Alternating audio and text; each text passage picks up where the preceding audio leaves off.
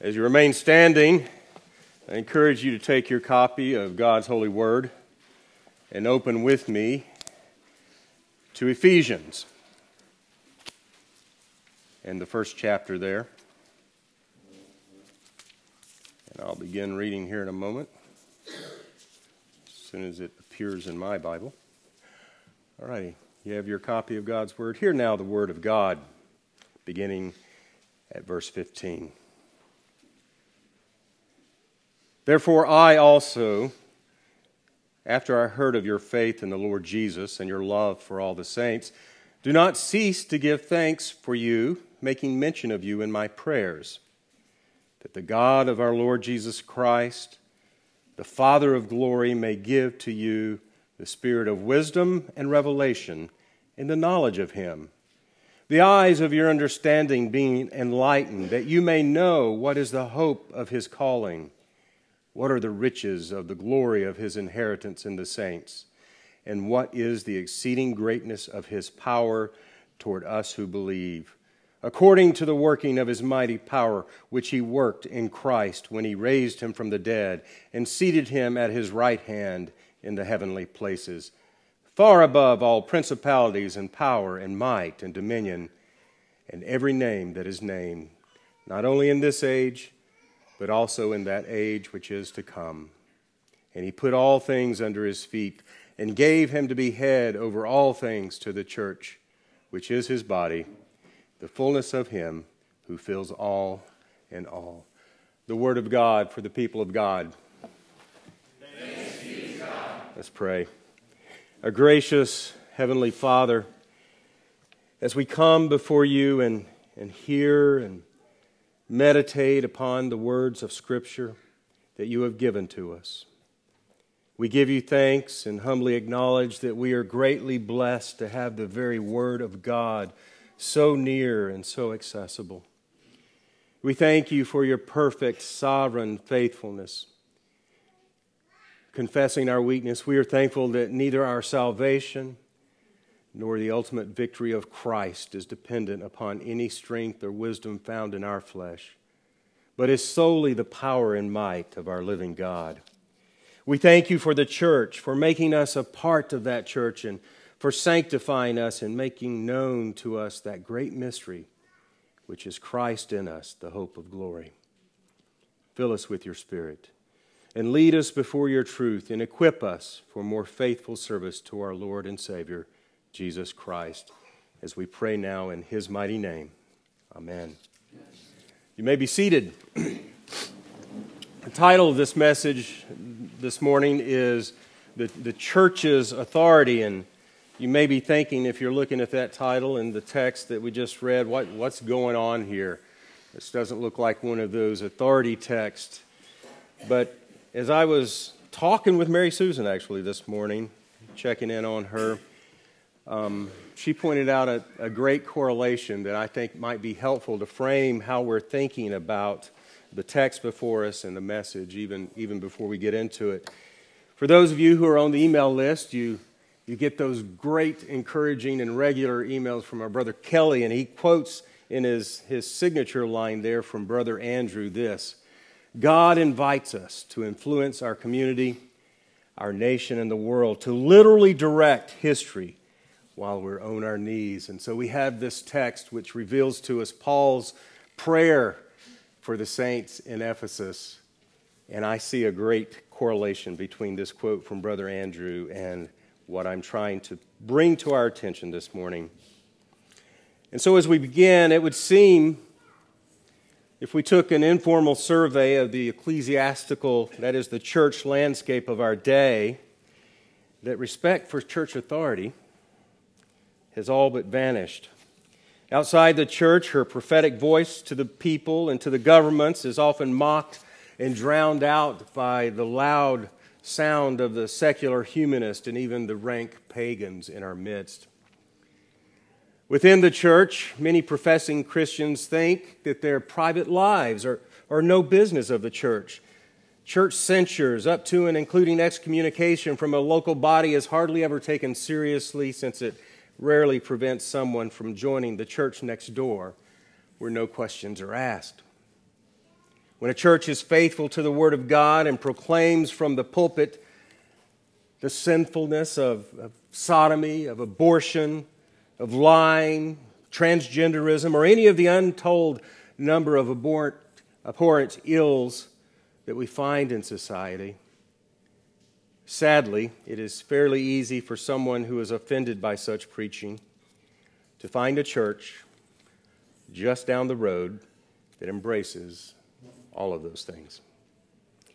So many, it would seem, if they want a church at all, seek a church that conforms to their desires and wants and affirms them even in their sin. Several phenomena explain this sad re- reality, I believe. The church's fragmentation makes it easy to move from one denomination to another. Some church leaders exalt numerical growth and will not ask hard questions of the people in the pews for fear of learning a fact that would bar somebody from membership. Furthermore, individualism and the way our culture falsely divides our private and personal lives makes it hard to honor the authority of Christ's church.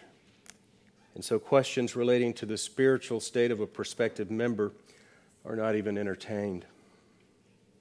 Yet, our private sins are the church's business, and her care, and her counsel, and her judgments, when they conform to Scripture, are divinely authorized. It was Cyprian, a third century North African bishop known for his leadership and devotion to Christ's church, who spoke these words He can no longer have God for his father who has not the church for his mother. John Calvin teases out what this metaphor means in his Institutes on the Christian Religion, pointing out that God uses the church to bring us into spiritual life in the same way that a mother conceives children in her womb. He continues to use the church to sustain us in the Christian life, just as a mother cares for her children all her days. Our weakness, Calvin writes, does not allow us to be dismissed from her school until we have been pupils all our lives. The point being made is that the church serves a maternal purpose. And of course, we receive the original reference to the church as a mother from Galatians 4, where Paul writes, But the Jerusalem above is free, which is the mother of us all.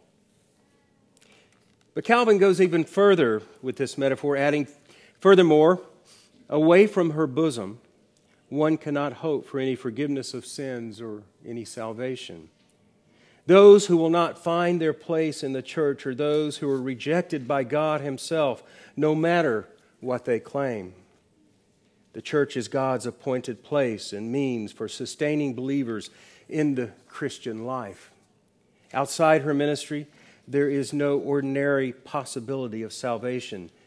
This confessional language is in right accord with Acts 2:47 where we read and the Lord added to the church daily those who were being saved. When we are added to the church, we are like a baby placed at his mother's breast, receiving the milk of the word so that we may grow up into spiritual maturity in Christ. We have a new and permanent identity in the family of God. What the preacher says in Ecclesiastes 3:14 gets at the heart of the matter writing I know that whatever God does it shall be forever. Nothing can be added to it and nothing taken from it. When God does a work of salvation and with when God does a work of salvation it is all of God it is enduring and nothing can be added or taken from it and with that salvation along with that salvation, He provides the means to sustain and nurture the saving faith of every soul. We are complete in Christ. Don't hear what I'm saying to say anything other than we are complete in Christ. And we live in our lives submitting to His Lordship over all things and grow up in spiritual maturity. Just as a little baby learns to use all of his facilities from babbling to speaking, from rolling over to crawling to walking to running, so we too grow up in this new life that we have been given.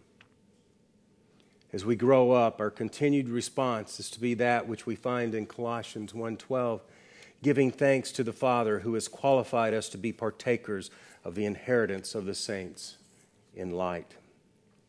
Brothers and sisters, as you have been born again, you may be certain that God has woven you into his eternal plan.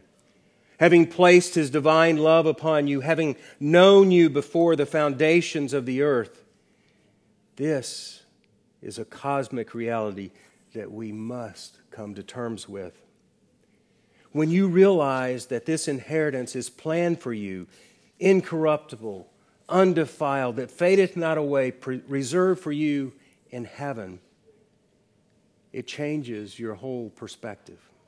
Not your position in Christ, but your perspective of Christ.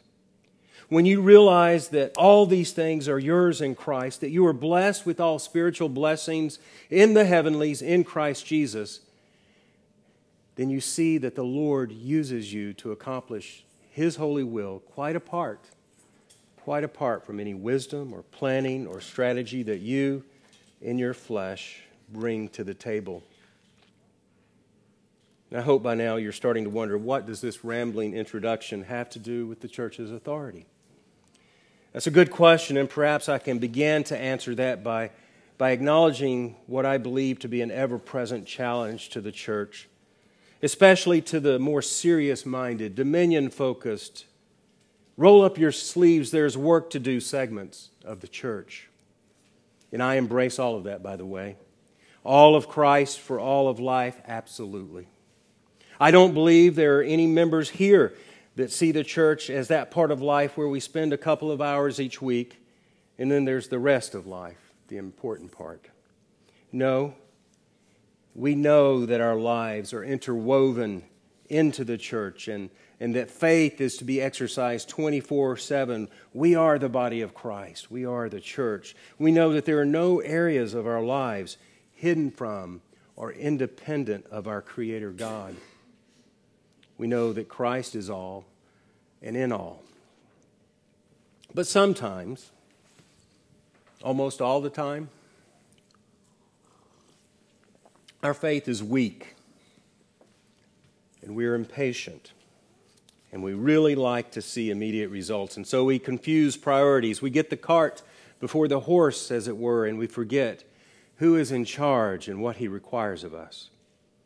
We even at times pit reason against revelation. We are unsure of authority, and if authority is brought to bear that we don't fully agree with, we can tend to bristle and bite. And this resistance to authority runs deep and starts at an early age.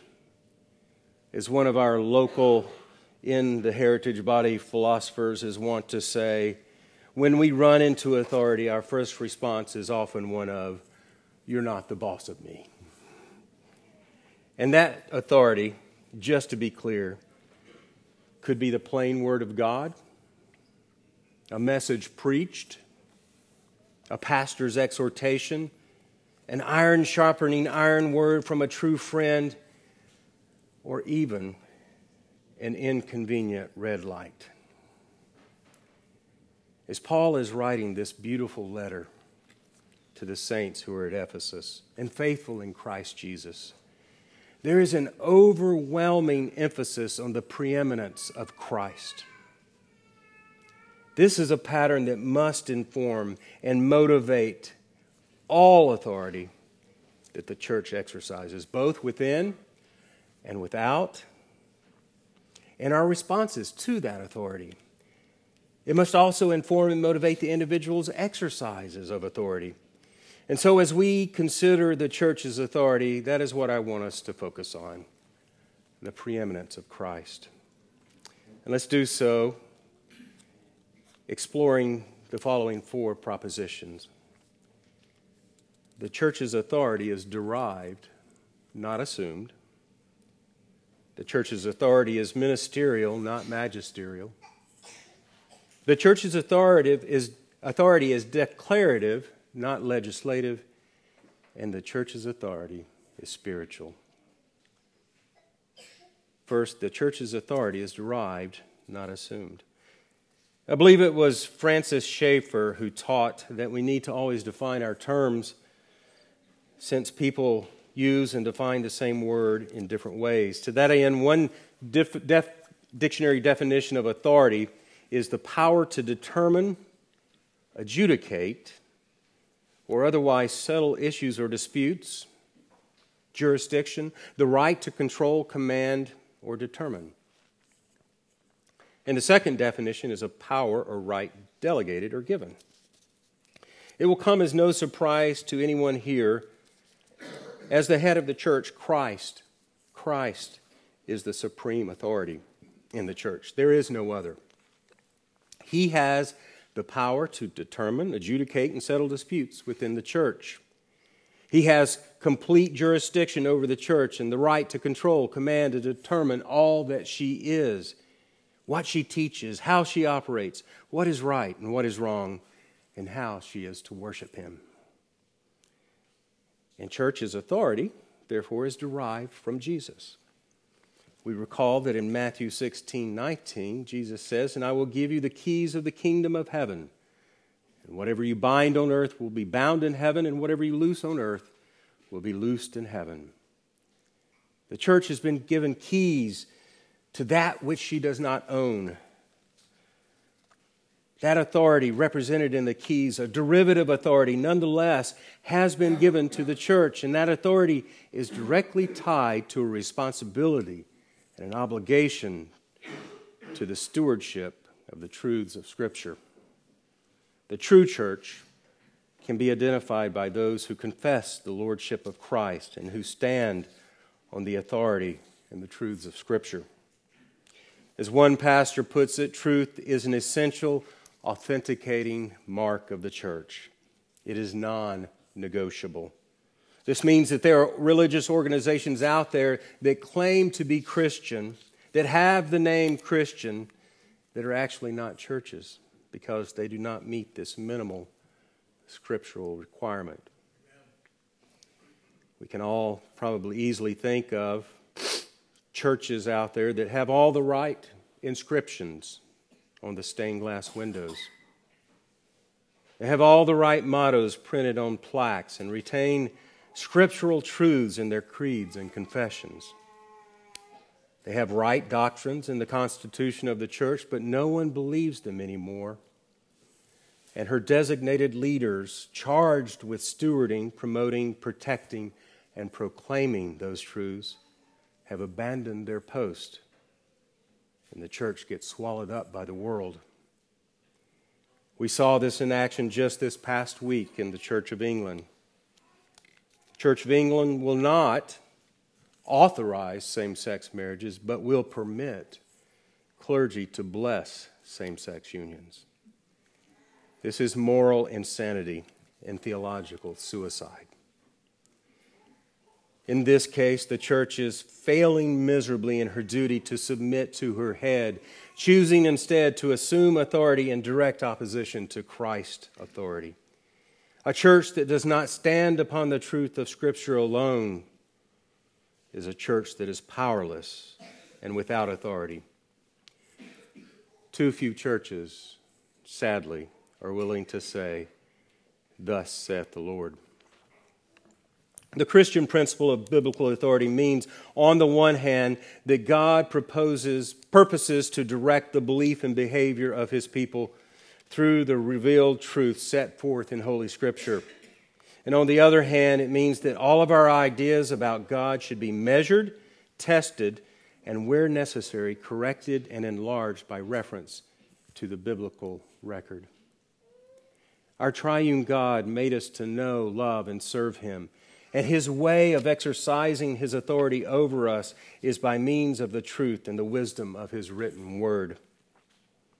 Each book in Scripture was written to induce a more consistent and wholehearted service to God.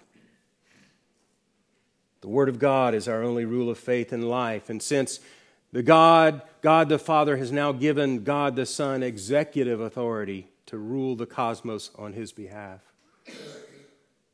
remember that great commission passage we meditated upon at the start of this service.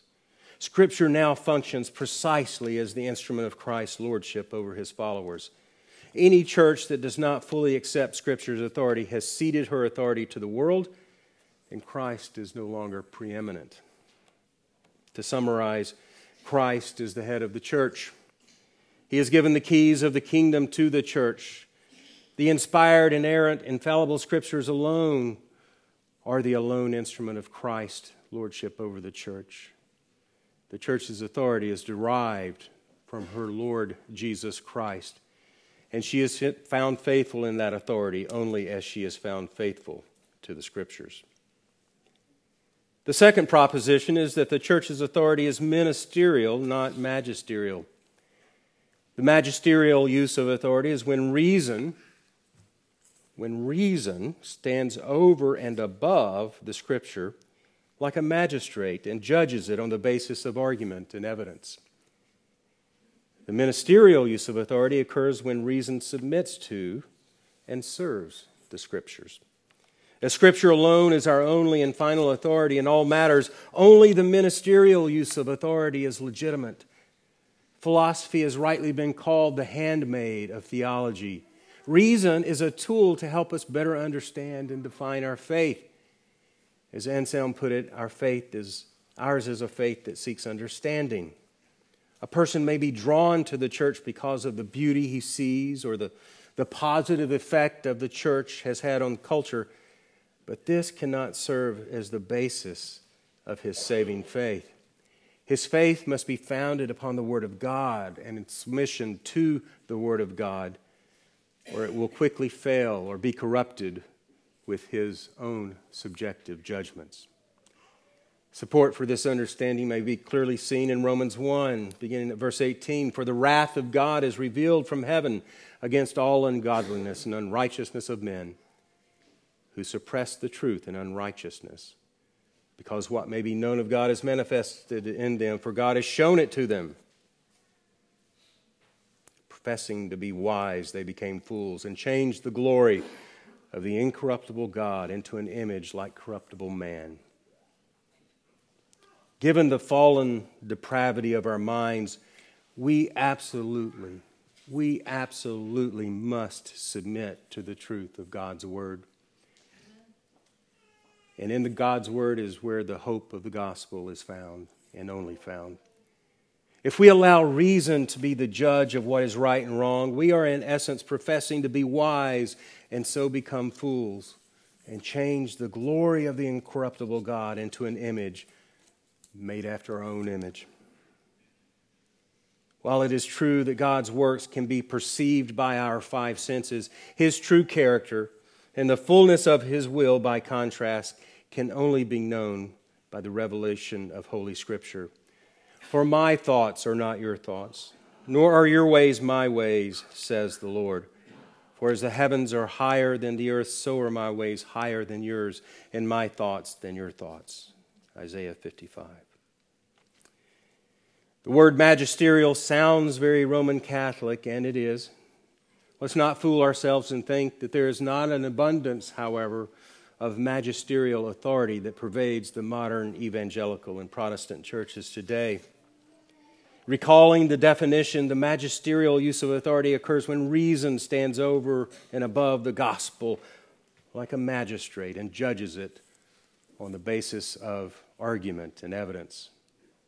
Where do we see this in the church?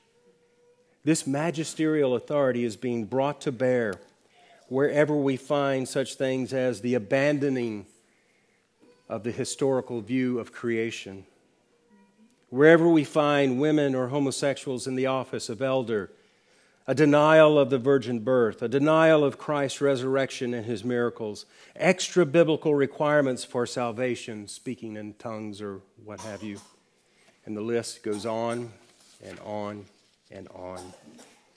Anytime the church diminishes, augments, or disregards the clear teaching of Scripture based upon extra biblical argument or influence, the church is abandoning her ministerial authority. She has taken her eyes off Christ and fixed them upon something or someone else. The third proposition is that the church's authority is declarative, not legislative. As the church confesses Jesus Christ as her Lord and submits to the authority of his revealed word alone, we must constantly reform our faith and practice by nothing but the Scriptures. The church's authority is found in that which God has declared in His Word and in declaring that same Word to His people. Of course, interpretation of His Word and how to understand and apply the doctrines we find in Scripture are subject to human error. And this implies, this applies to the historic confessions and to the determinations of church councils. Therefore, every doctrine Every dispute, every opinion must be subject to examination and correction by the Word of God. This stands in stark contrast to the Roman Catholic Church magisterium, that teaching authority of the Pope and the bishops of, the Church, which includes the power to make infallible interpretations of the Scriptures. The official position of the Roman Catholic Church is that the magisterium holds the power to establish new doctrines outside of what the Scriptures teach. This is an exercise of legislative authority. For example, the Scriptures nowhere teach that God intervened to protect Mary from inheriting original sin. Nevertheless, Pope Pius IX legislated the doctrine of Mary's Immaculate Conception to be official Roman Catholic dogma in 1854. An affirmation of the Church's declarative authority as opposed to legislative authority is captured well by the Confession.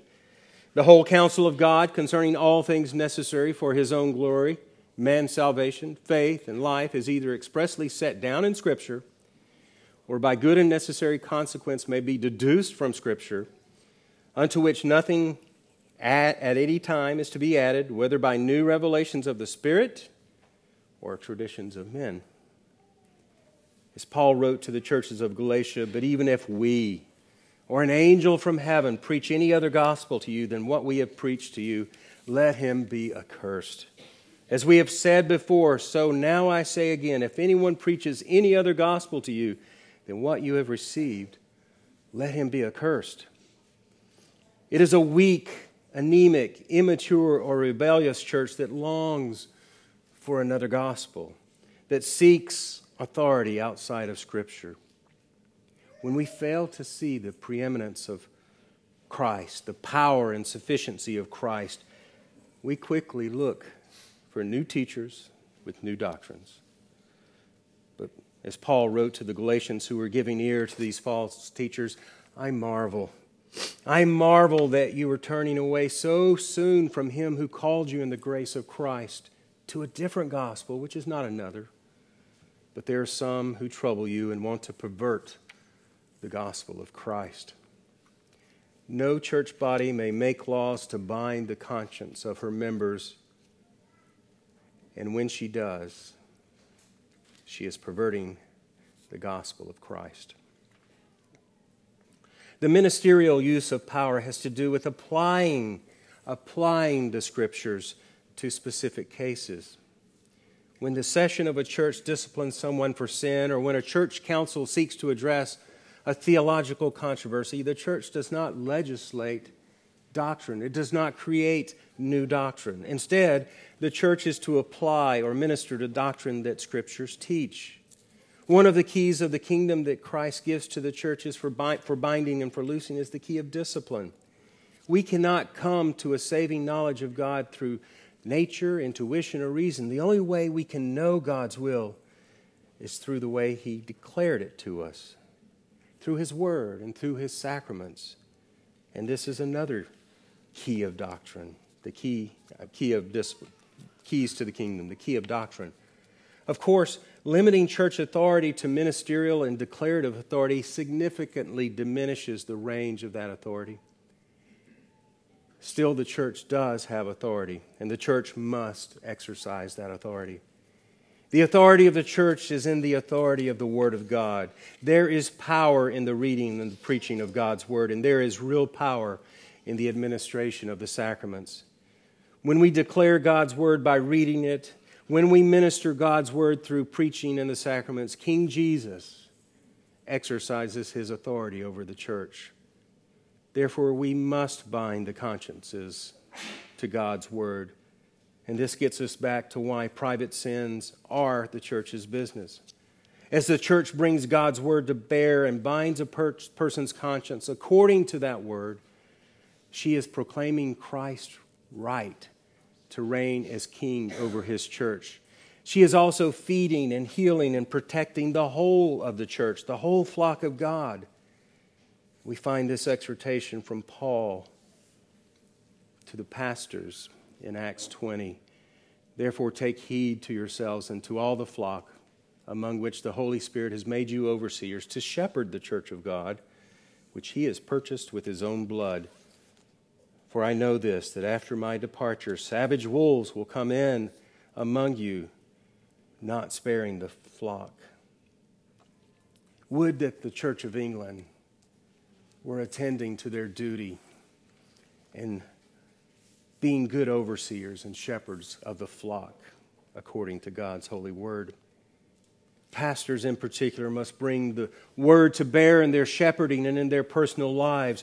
Peter exhorts the elders in his first epistle to shepherd the flock of God that is among you, exercising oversight, not under compulsion, but willingly as God would have you, not for shameful gain, but eagerly, not domineering over those in your charge but being examples to the flock. This oversight and shepherding of the flock is to be loving, motivated by love, rendered unto Jesus, and in full accord with the truths of Scripture. The church is not to bind consciences according to her own varied and changing opinions. Church power is not legislative and magisterial, and she has no right to usurp the authority of King Jesus on this earth. Instead, she ministers God's word. She declares God's word. And as she does so, the Good Shepherd leads his flock by his own voice into salvation and into green pastures. And that brings us to the fourth and final proposition, and that is what that the church's authority is spiritual. And that brings us back to our text as well. As Paul reveals his prayer for the Ephesian church, he opens, Therefore I also, after I heard of your faith in the Lord Jesus and your love for all the saints, do not cease to give thanks for you, making mention of you in my prayers. Allow yourself, just for a moment, to enter into the Spirit wrought revelation of the apostles' prayerful response. After greeting the saints in the opening of this letter and giving an exalted declaration of the redemptive purposes of Christ and pointing them to the glory and riches of his grace, Paul reveals his prayer for them. After hearing of your faith in the Lord Jesus and of your love for all the saints, I do not cease to give thanks for you their faith in Jesus and the evidence of their love to all the saints fills him with thanksgiving in his prayers. We should pray this way. We should be thankful for the grace of God and the faith of the saints as we pray, and we should do this often. Then Paul transitions to his petitions that the God of our Lord Jesus Christ, the Father of glory, may give to you the spirit of wisdom and revelation and the knowledge of him the eyes of your understanding being enlightened. Paul prays that God would be pleased to give them a spirit of wisdom and revelation in the knowledge of Christ, so that the eyes of their understanding would be open wider and enlightened. He wants them to have this spirit of revelation so that they may grow in the knowledge of Christ. This is a prayer for spiritual wisdom to see Christ more clearly as he truly is. And this is a work of the Spirit of God. We cannot truly know Christ apart from this great work of the Holy Spirit.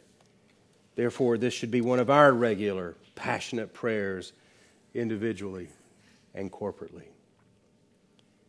As Paul prays for the church to have a spirit of wisdom and revelation and the knowledge of Christ, he is praying for the church's primary need and primary source of authority, and that is the spiritual knowledge of the risen and reigning Lord Jesus Christ. The glory of God and his wisdom and revelation is not seen by the physical eye. You, you can read and hear God's revelation till you are blue in the face, and if the eyes of your heart are not enlightened, you will not see and savor the beauty and the sweetness of God's wisdom and revelation. You will not know God. So, why does Paul present this petition before God? That you may know what is the hope of his calling, what are the riches of the glory of his inheritance in the saints and what is the exceeding greatness of his power toward us who believe. Paul prays for a spirit of wisdom and knowledge of Christ so that they may know who they are in Christ and know the riches of his glory, his inheritance, and the greatness of his power toward them. It is all about Christ and his glory. It is not, first and foremost, about overthrowing Roman authorities or promoting more biblical legislation. It is not a cultural or ethical doctrine of manifest destiny. Their great need, our great need, is the church's perpetual great need, and that is to know more of the glory of Christ and Him crucified, to know more of His great power in the inheritance of the saints and what is the greatness of Christ's power toward those who believe? His mighty power, which he worked in Christ when he raised him from the dead and seated him at his right hand in heavenly places, far above all principality and power and might and dominion, and above every name that is named, not only in this age, but also in that which is to come. Friends, never never diminish the glory and power and might and dominion of Christ Jesus. He is Emmanuel, God with us. He is the Almighty, the Alpha and the Omega, the author of life, the Lamb of God, the light of the world, the Prince of Peace, the Savior, the way, the truth, and the life. He is the Word that was in the beginning and was with God and was God. This is Christ who loves the church and gave himself for, for her so that he might sanctify and cleanse her with the washing of the water by the word, that he might present her to himself a glorious church, not having spot or wrinkle or any such thing, but that she should be holy and without blemish. And wasn't, wasn't it interesting as, we, as Pastor Lovett read that passage from Deuteronomy 17? all those warnings about the king, what were going to be his temptations to multiply horses, to multiply wives, to multiply gold and silver. These were negative warnings. And so, what was the positive admonition? To write a copy of the law for himself, to be directed and in submission to God's holy word. The church exercises her spiritual authority in bringing to bear the Word of God in the lives of all the redeemed, in shining the bright light of the truth of Scripture into the darkest crevices of our hearts, in sanctifying us out of our besetting and even unknown sins, even sins that we are not aware of or don't see as sins. And God uses the church as a means of sanctifying grace through His Word the word preached, the sacraments. The word of God teaches, it reproves, it corrects, and trains us. Sometimes this comes through the preaching ministry. Sometimes the fellowships of the saints disciplines us. And sometimes a brother or a pastor must come alongside and point you to Jesus and call you to repentance. It behooves all of us to receive this exercise of such spiritual authority, such mighty spiritual authority, in all humility, even desiring the cleansing, sanctifying work of the work, word to be applied to our hearts and to our lives. And we should receive in such a way this authority that those who bring it may do so with joy and not with grief. Would that the church today would desire, appreciate, and pray for the spirit of wisdom and revelation in the knowledge of Christ. Would that every church, church would have confidence in the spiritual authority she has been given to Christ Jesus and be found faithful in her calling. For this is the Jesus that has been given all authority in heaven and on earth, and said, Go therefore and make disciples to all, of all nations baptizing them in the name of the Father and of the Son and of the Holy Spirit, teaching them to observe all things I have commanded you. This is the authority given to the church. This is our mission and our daily work. It's not just a calling to make converts, by the way.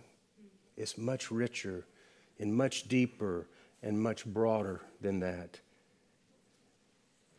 It entails disciple making. It includes baptizing new members into the church, the body of Christ. It requires teaching those same members to observe, to keep, preserve, and hold fast to all of Christ's commands. And it comes with Christ's promise. And lo, I am with you always, even to the end of the age. Can you imagine being present for the Great Commission? such a small band of believers are to now go and do what the human mind knows is impossible, that they cannot even imagine in their own strength, because it is impossible in our own strength.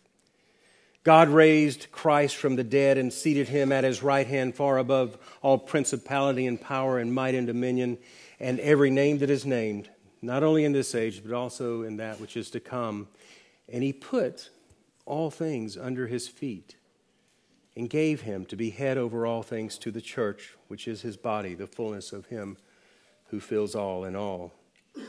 God put all things without exception under Christ's feet, so that as the sovereign ruler, he might assert his truth and right and power and wisdom in all the universe and fill all things with his kingly glory. But not apart from the church. The verse goes on God put all things in subjection under his feet and gave him as head over all things the, to the church.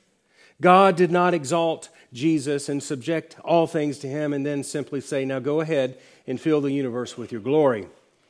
Fill all things with yourself. Instead, he raised him and he exalted him and subjected all things under him, and then made him one with the church. And this he does to the intent that now the manifold wisdom of God may be made known by the church to the principalities and the powers in heavenly places. For we do not wrestle against flesh and blood, but against principalities, against powers, against the rulers of the darkness of this age and against spiritual host of wickedness in heavenly places. Do you want God to heal this sin sick land? Then humble yourself before the living God, repent of your sins, and seek his face in prayer. Do you want to see the kingly glory of Christ in this community? Then first clothe yourself in spiritual armor that equips you for the real battle, which is spiritual. Are you worried about tomorrow, six months from now? Then seek first the kingdom of God and his righteousness, and all that is needed shall be added to you. The church's authority is spiritual because the battle is spiritual and as she faithfully ministers and declares the Word of God, she is equipping all the saints to effectively love, serve, and bring glory to the risen and reigning Lord Jesus Christ. The victory is His. He alone is the head of the body of the church, who is the beginning, the firstborn from the dead, that in all things He may have the preeminence. Let us pray.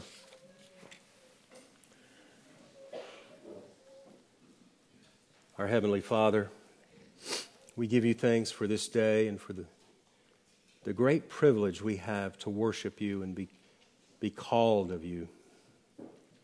We thank you for life and for family and for work and all the blessings you have poured out upon your church.